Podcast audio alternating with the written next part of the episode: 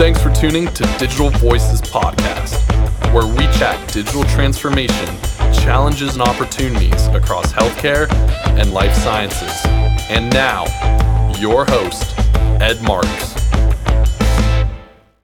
Hey, we're going to jump right in today. We're doing Voices of the Provider CEO. So we've had a couple of CEO guests in the past, and it's always great to get their perspective on all things digital, as well as an advisor. So our guest today, as you'll come to learn, has both been a CEO of some pretty heavy systems, as well as an advisor to digital companies. So this should be really, really interesting. So Dan, we've had a couple of CEO guests. What are one or two things that you really enjoy when we have a CEO guest on board?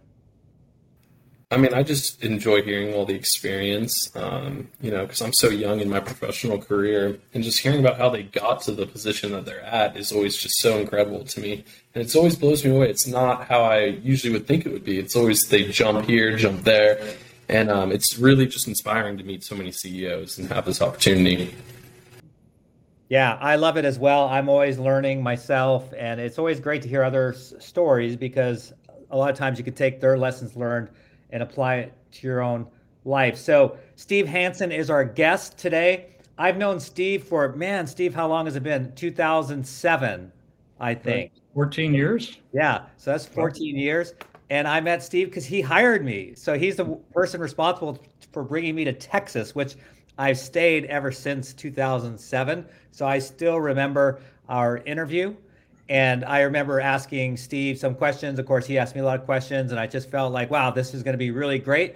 And in fact, we did some pretty cool things while together at Texas Health, where the IT was already pretty good. So that was kind of nice. I had gone from a organization where the IT wasn't very good, and then together with the team worked really hard to make it good. And in this case, we were going from good to great. And so that was really, really nice. And Texas Health, of course, is a great, great organization, still doing wonderful things in the community around Dallas-Fort Worth. Steve, as you'll hear, has been a CEO at a couple different places, and then currently an advisor to a lot of digital startups. So thrilled to have you. Thanks for being here. Thank you, Ed. Pleasure to reconnect with you. Yeah, for sure. And Steve, one thing we always ask our guests, because perhaps the most interesting part of the show is, what's your favorite music, right? What kind of music do you like to listen to? Well, I've always had eclectic tastes, Ed, but right now I'd really try to focus on current music. And I just downloaded this week new albums by Rodney Crowell and Leon Bridges, different kinds of music, but very enjoyable both. I still love classic rock, and I'm particularly focused right now on the earlier version of Genesis with when Peter Gabriel was in the band. Just some fascinating stuff from the early to mid 70s, creative, way ahead of its time. And of course, Peter did well on his own, as did Genesis afterwards, interestingly. And finally, I still love classical music of all types, particularly anything related to Beethoven. So in a given week, I'll try to mix all three types of music, and it makes for some great listening. And if I remember correctly, didn't your daughter, isn't she like play classical music? Well, my older daughter teaches music in a school near Denver, and our younger daughter, who's now a college student, has been playing violin most all of her life. Yeah, that's what I remember. A lot of my family, both sides, are musicians. I dabble in music personally, but some of my folks in my family are actually professional musicians. Yeah, there's a connection with all types of music. Yeah, no, that's awesome. So tell us, Steve, a little bit about your passion or life mantra, sort of, what is your life's message, if you will? Well, Ed, I got started both with my career and my family when I was 21. And so I really tried to focus on three things throughout my entire work life, and now in my semi-retirement mode, I guess I would call it. And the first is family and friends. The second is work, particularly the strategy piece of healthcare, as I'll describe in a moment. And with my background, I just fell in love with healthcare and the strategy part of it, and I've never lost that love to this current date. And third, I've always had an element of spirituality in my life. With my many moves, I didn't always belong to a formal, organized church, but there was always a spiritual undercurrent to everything I did. So friends, family, work environment, particularly healthcare strategy, underlined by a strong spiritual commitment. Yeah, and you couple that with the music, it makes a very well-rounded life for sure, very rich. So yeah, let's jump right in. Steve, tell us a little bit about yourself, your career, how you got to where you went, and what you're doing now. I'm happy to. Interesting timing, because this weekend I celebrate my 48th anniversary in healthcare. I began right out of undergraduate, but I was born and raised in, I was born in Niagara Falls, New York, but I was raised in and near Iowa. My dad worked for John Deere, and so we moved around about every several years. And when I was very young, teenage years in fact, I wanted to make a career in city planning. I'm not sure exactly how I got to that, but it was based on a number of trips we made from our locations in eastern Iowa to the city of Chicago. So I entered Iowa State University, which had a major in urban planning at the time, and I was one of three entering freshmen, late 60s, and when I graduated, there were about 50 or 60 in the major. So it gained a lot of popularity or notoriety in the time I was there. As luck would have it, my very first job was at a council of governments in my hometown of Waterloo, Cedar Falls, Iowa, as the area health planner.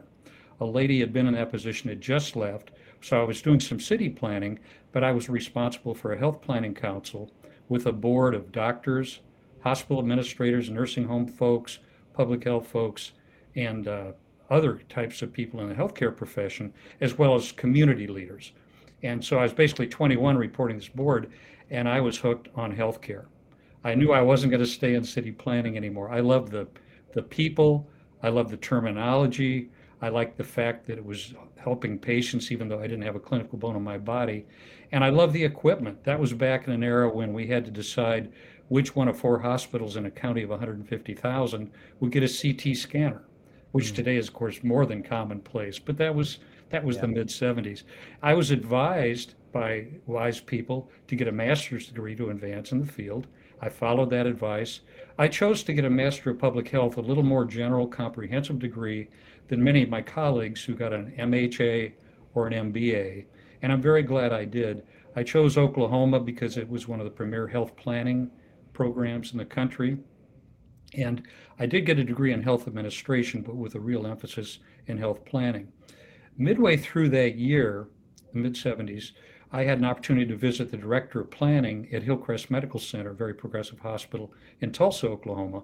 I spent a day with him, and I walked out of there that evening and I told my wife, I said, I'm going to be a planner, but I'm going to work for a hospital, because I love the idea that not only could you develop plans in a hospital, and they were mostly standalone hospitals back then, but you could actually be involved in the deployment, the implementation of those plans. And that's really how I got into the healthcare executive track. And I don't regret that for a day. Again, as luck would have it, I've been pretty lucky.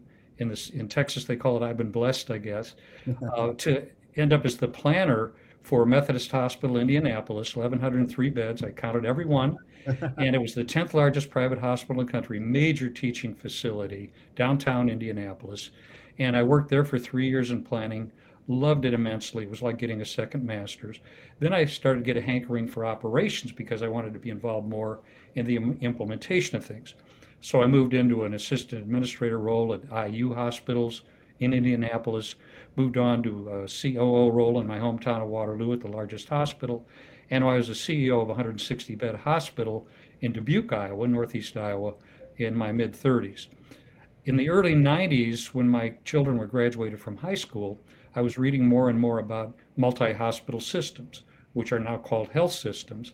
And again, I made a decision to take a leap there to be in an operating capacity in health systems in Buffalo, New York, and Chicago, and then had an opportunity to come back to be a CEO of a health system in Appalachian, Kentucky. I then moved on as a senior executive vice president at Texas Health Resources in Dallas-Fort Worth, where I had the great pleasure and honor of hiring you. And then I got called back to Kentucky, and my last gig, which ended 4 years ago, was as CEO of the 10-hospital, $3 billion Baptist Health System in Kentucky and Southern Indiana. So I've had a great career, been a lot of different places, everywhere from New York State, which is the most regulated state in the country, to Texas, where, as you know, if you got the money, honey, I got the time, and places in between like Indiana and Illinois. And as you said a moment ago, I've moved the last 4 years once I retired from full-time health system administration to starting to advise two types of companies. One are startup or early stage companies that are completely in healthcare. And the second type of company, Ed, are these companies, infrastructure type companies, I'll talk about one later, that are involved in many sectors of the economy and want to have a greater presence in healthcare because they see healthcare is a great area of growth. So I served on an accelerator panel in Louisville, actually ended up serving on the board of one of those startups, no longer on that, as an interim CEO of one of the other startups, as a health comm out of the University of Louisville. And so today I'm still very, very passionate about healthcare. I hope I never retire. I want to get to at least my 50th anniversary. Yeah. But it's great to be able to provide that background because I've, like I say, I've been very fortunate and been surrounded by great people like yourself and so many others that made the jobs very easy for me. Yeah, no, that's super, super impressive. And I know, our audience, Steve, is largely chief digital officers across health and life sciences and provider and payer, and they'll be really fascinated to hear your insights based on that experience. And that really reminded me to ask you a couple other things that, based on our producer Dan's comments earlier and what you just described, a lot of people are thinking when they listen to our CEO guests, like, wow, what are one or two things that were key for them to be successful that I might want to think about myself? So this is sort of like off script, Steve. This is like, what's one or two pieces of advice you would give someone maybe mid-career, have this exceptional career? What are one or two things that really worked well for you? Well, one thing, Ed, and I'm not sure I ever did it as well as I should have, and I've been doing a lot more the last 4 years, frankly, is always be networking. Always be networking with your peer, and you're an expert. I've witnessed you over the years. I've really marveled at your ability to do that much better than mine.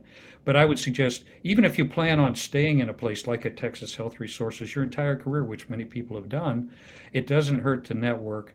Make sure you're touching all the bases within your own company today, but reach out to all your peers.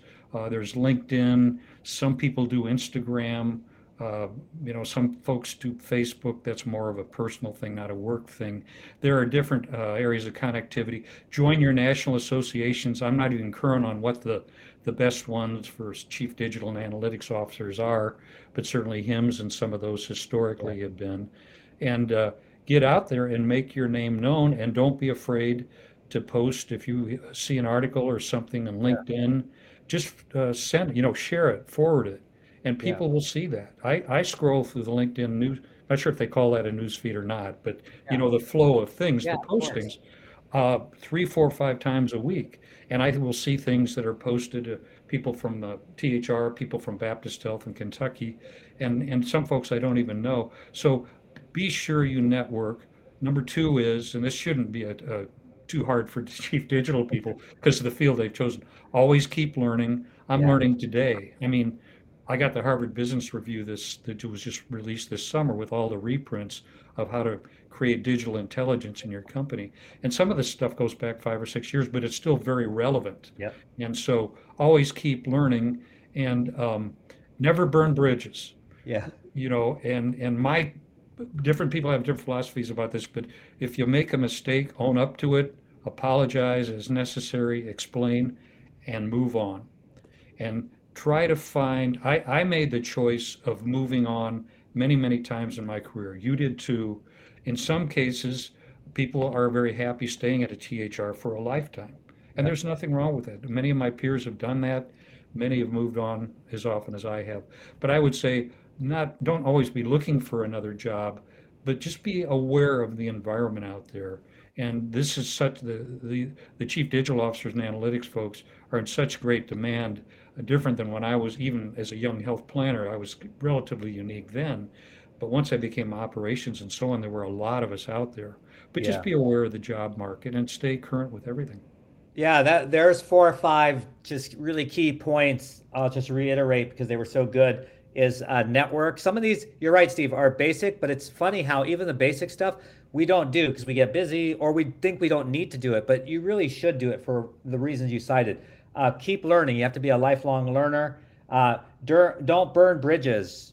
Maintain as, you know, you got to be humble. I always say a leader has to be humble. Don't burn bridges, say you're sorry. Branding, you didn't call it branding, but basically we all have a brand, and if you're not intentional about it, it'll hurt you. And say you're sorry, and yeah, and there's times when you move on. So that's really good stuff. So the other thing that our audience will want to know, you being a CEO for such a long time and senior executive, what's some advice for a CIO or CDO working with the CEO? So like if you were to describe some of your best relationships or best practices, what are one or two things you would want CIO, CDOs to know, you know, how to best work with a CEO? Well, there are a few more if I can. One is to really nail down the ability to meet face to face with the CEO. Some of these folks don't report directly to the CEO, so there may be a COO or maybe even a CFO, or maybe the CDO reports to a CIO. There may be somebody in between that individual and the CEO, but clarify how often you can meet, ideally face-to-face, even in this virtual world, face-to-face with the CEO. It may be with the the intermediary or not. Number two is, and I think it's very important for these folks to understand the CEO's pain points and pleasure points. Yeah. And they're both derived normally from prior experiences. I've had bosses where I was not the CEO, and maybe I exhibited some of this myself as a CEO, where I had been burned in the past, sometimes more than once, and those I would call pain points. So learn very quickly what those are, and the way to find out is if you bring up a topic and the CEO's face turns bright red, and he or she begins to really drill down into detail, that's probably a pain point which the person may have faced in a prior life. And also what makes the CEO happy. There were certain things that tickled me, a very satisfied patient or something like that. And it's good to share those things with the CEO. Understand the CEO's vision of the future. I mean, deployment of a digital strategy is all about the future. It's, recreating a company, or at least complementing a company in new ways. Understand the organizational structure, the system, from the CEO's eyes, both formal and, as you know, informal. As they say, culture trumps strategy. Right. It's the CEO's vision of the culture. Understand the level of the CEO's knowledge about digital. And if there is a gap, which there is probably, I would guess it was with me, how do you fill that gap in a good way? Understand the CEO's concerns about talent acquisition, because any kind of deployment strategy will require people come from outside the organization with new skills. And likewise, what's the CEO's commitment, his or her commitment to educating the current people? Some of, as you know, at Texas Health, there have been people there, been there for decades. So what's the CEO's commitment there? And finally, with any meeting, I always suggest strongly an agenda, including what the CEO wants, which he may or may not specify at the beginning, but always start with that, and then what the CIO, CDO want to accomplish, and then always follow up the day later with a thank you note, and just encapsulating what are the things that they talked about at the meeting, and that would really be the fodder, Ed, for the next meeting. You always begin with kind of unfinished business, if you would. So those are 5 or 6 things that I always enjoyed with folks around me, not just CIO, CDO types, but just in general. And I hope when I was somebody reporting to CEO, I tried to do those same things. Yeah, no, this is gold. We could stop recording because, we've given so much content already, Steve, in the first few minutes. So, we got to have people hanging on for more. This is really good. I'm not going to repeat them, but you laid out way more than 6. Really good. The only one I want to emphasize, because it is a differentiator, is saying thank you. Whether it's a thank you email or a thank you card, it's a lost art. People don't do it. I'm telling you, and you heard it just now from Steve Hansen, it makes a difference. It's noticed, and you'll differentiate yourself in many, many ways. Okay, so let's move on. So let's get an insider look now based on your role as more as an advisor. So we have this great background as CEO, which has set you up to be a great advisor. And you serve as an advisor to a couple of different companies that you mentioned. Can you talk about those, Steve, in any order that you want, and sort of, talk about them, and we can take more questions from that. Okay. I'll talk about the companies, Ed, and then there are a few things that these companies both happen to exemplify that I think are going to be important for CEOs and other decision makers, and I'll kind of combine this a bit. But I really followed 2 paths now in these last 4 years since I began moving into a relationship with companies outside of health systems. I still know a lot of my colleagues within health systems. And one is, there is still what I call a built environment in healthcare that's historic. It is the hospitals, it is the major ambulatory centers, it's research facilities. In Texas and other rapid growth areas, there are even new bed towers still being developed in this day and age. And there are major outpatient facilities. For example, my prior system, Kentucky's making a huge commitment. So that's very important. And one company that serves the infrastructure needs of that built environment, it's called QMC Telecom, and they do have a website, qmctelecom.com. But basically, the idea is that a Wi-Fi infrastructure is critical to any kind of digital strategy. The situation with Wi-Fi all by itself, as you know, is dropped calls, which make physicians particularly angry, lost or delayed data. And so what this company does is work with any cellular carrier any health system would like. They also work in other sectors of the economy. And they develop these DASs, distributive antenna systems, with any cellular company to complement the Wi-Fi. And the combination of those between a robust Wi-Fi strategy and this distributive antenna system, and they can cover parts of a city, major campuses, whatever you like, to provide that kind of support. And that enhances the experience of all the constituencies involved. It improves the satisfaction, engagement, and so on. It really helps with cybersecurity, as you know, is a continuing problem in all sectors of the economy and all over the world. It relates to HIPAA compliance and so on. And they basically, through these DASs, guarantee coverage. So there's no problem anymore. And it's an international company, interestingly, and they are big in healthcare, but not so much in the US. In other countries, they've opened up, I think, 12 or 15 new hospitals in the country of Brazil, for example. And they have got $350 million of capital raised. What's very intriguing about them is if somebody recovering from COVID, some health system wants off-balance sheet financing, they can do that. And it's a one-call, does-it-all shop. They do the outsourcing. And one of the keys, I think, with any of these companies, if digital and cellular and all those things aren't necessarily core competencies of a health system, core competencies, that's taking care of patients and doctors and all that kind of stuff. This is an ability to outsource that. And they really let the customer, the health system, decide how they want to run the whole thing. So It's a great company. What I like best about them, and the reason I signed on, is culture. And they have a great, wonderful corporate culture that would fit nicely with any culture of any health system, at least that I know about in the country. So That's one company. The other part. Yeah, Steve, I was just going to say on that's a huge pain point in any organization that I've served in. And that's why we still had pagers. And I don't want to name, the companies or health systems. I think they all struggle with it still, but still have pagers. And one of the reasons was we couldn't get Wi-Fi signal everywhere. And sometimes we were beholden to a single wireless company for different reasons.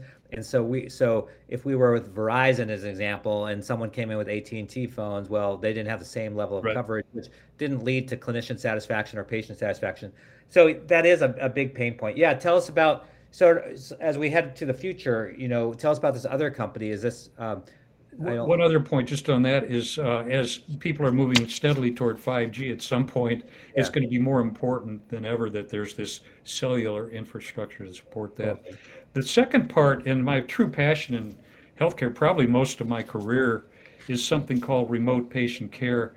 And that, by that, Ed, I mean, when we talk about the built environment, those are situations where patients are still going somewhere else for their care.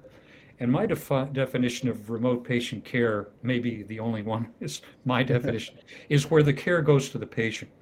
And it can be in the home setting, it might be in the workplace, it might be while somebody's driving. And there's several elements of that. There's the remote physiologic monitoring, there's health coaching, there's care coordination, there's preventive care.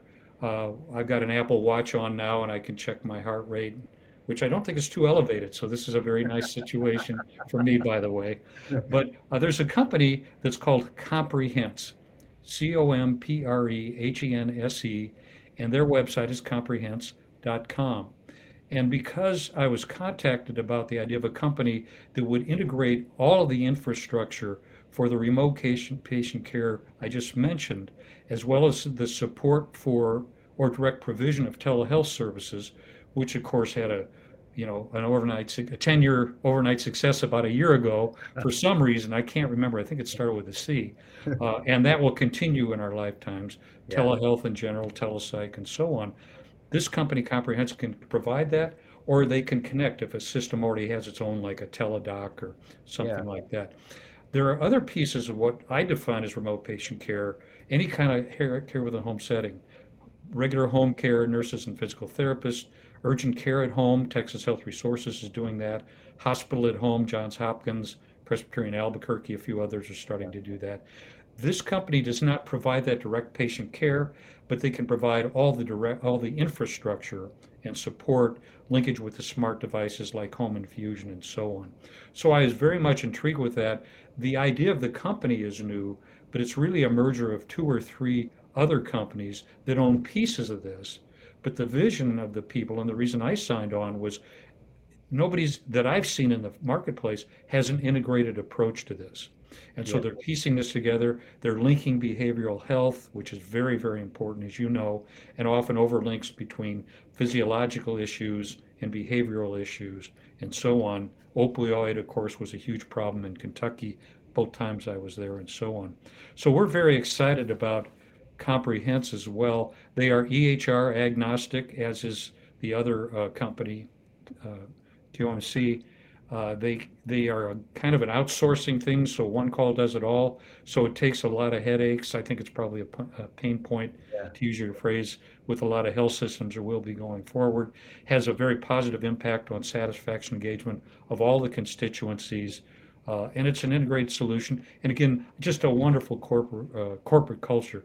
These guys and ladies they're just fun for me to work with and talk to. So there are very similar criteria between both companies, but to me, they serve the gamut of the traditional built environment, which is healthcare as it is today and maybe looking back, but also the future where the care goes to the patient, the customer, and going forward. And of course, I know there are people from payers as well as providers on the call, and there's a lot of opportunity to interface with payers. Call centers, which I'm told are now called contact centers, is a core competency of this group and is important and part of any kind of remote patient strategy. So those are just a couple of the exciting companies, and I appreciate the opportunity to speak about each of them. I'm glad to talk in greater detail to any of your audience who would like to. Yeah, no, it's very fascinating, Steve. I think it's sort of like when we were probably, around the time of Texas Health, we were one of the first in the country to start putting in Epic at mass scale in big health systems. And it used to be that it was all niche applications. So when we implemented Epic, we were displacing a lot of niche applications. I think we're starting to see a lot of that consolidation in the marketplace as well in this company that you're referring to, where we had hundreds of applications that did all these things clinical, and then we came out with enterprise applications, the Epics, the Cerners, the Allscripts, the Meditechs, and they eventually all became very successful while sort of niche applications went away. And I think we're seeing an early evolution of that as well in sort of remote care, where we have, there's billions of dollars being invested right now in a lot of small companies, but they only fill one niche. And I think it's going to be the platforms like we were just talking about that'll really survive long term. It's exciting times for sure. And as I mentioned, your purview as a CEO and understanding the nuances of healthcare so well, and then seeing what you can do with these digital capabilities. And you've had IT reporting up to you often in the past. It gives you a great intersection for you to have all these insights and help guide these companies. Steve, I always end with one question, and it's really an open-ended question. It could be something we already covered, but going a little bit further, or something new that we didn't talk about that you wanted to share, but we'd love any final insights that you might have regarding healthcare, digital, where we're headed, whatever. The floor is yours. Thanks, Ed, and thanks so much for this opportunity, and look forward to any questions members of the audience might have. To me, the sky's the limit with digital strategy. It's just we're scratching the surface, and I'm so excited about the opportunities. all of the implications of artificial intelligence, including Ed, when we worked together, we always talked in our health systems about making decisions based on data. Now, clinical decisions are usually based on data, but the same is not necessarily true for administrative and strategic decisions. Data is a part of it, but there's politics, and then everybody's got an opinion.